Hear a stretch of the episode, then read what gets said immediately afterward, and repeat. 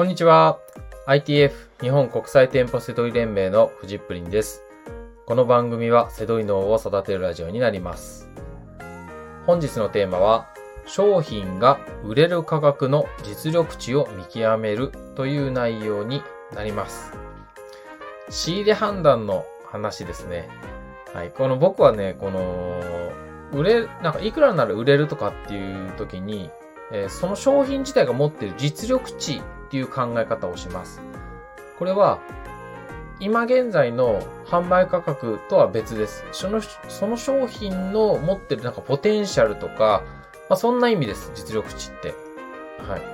あのーまあ特定のね、なんか商品の名前を挙げると、どうしてもそのイメージがついちゃうので、わざとちょっと背取りから離れた例えをすると、えっ、と、まあ例えば定食、ね、ランチの定食とかあるじゃないですか。まあ、とんかつ定食があるとするじゃないですか。で、えー、まあ、例えば、とんかつ定食、実力値が1000円だとしますよね。まあ、1000円だったらみんな食べる人いるじゃないですか。それなりのね、普通のとんかつ定食だったら1000円ぐらいいますよね。でもそれって1万円じゃちょっと売れないですよね。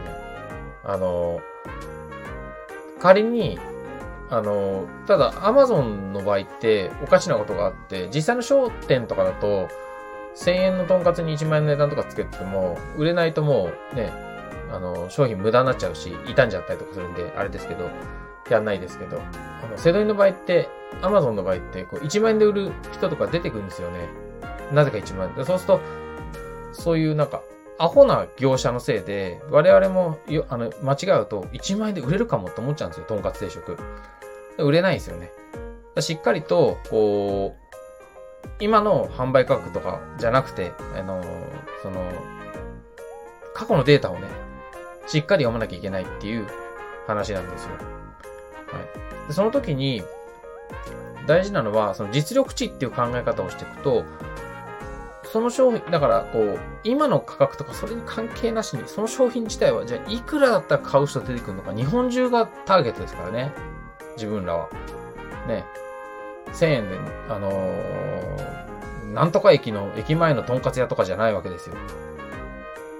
我々が売るとんかつはもう日本中に買う人が出てくるわけですよね。その時に、じゃあこのとんかついくらだったら買ってくれる人いるかなっていうところなわけですよね。うん。他に安い人がいたらそれはそっち行きますけど、はい。だからいくらだったら売れるか。ね。1000円だったら普通に売れるとんかつも、まあ、1200円だったら買う人もいるでしょう。ね。1500円とかでも、ね、まあ場所とか、ね、あと、まあ、その資金お、金ある人とかない人とかね。あ、もう1500円でもいいですよって人もいる。2000円でも買う人いるかもしれないですね。でもまあ、あの、3000円じゃ買う人いないかなとかっていうのもあるじゃないですか。まあ1万円じゃ売れないでしょう。1万円だったら他のも食べた方がいいやって、お金持ちも言うでしょう。ね。そういった時に、じゃあ売れる可能性はいくらなのかっていうね。それ、この、この、この実力値ですよ。それを見極められるのが大事なんですね。うん。だから、えっ、と、まあちょっと一歩進んで、えー、レベルが高い、高くなるんですけど、まあ ITF ではちょっと当たり前なんですけど、えー出品者がいない、出品者なしの商品。今現在出品者がいないけど、このとんかつ売りに出したらいくらで売れるだろうか。っていう、その時ですよね。はい。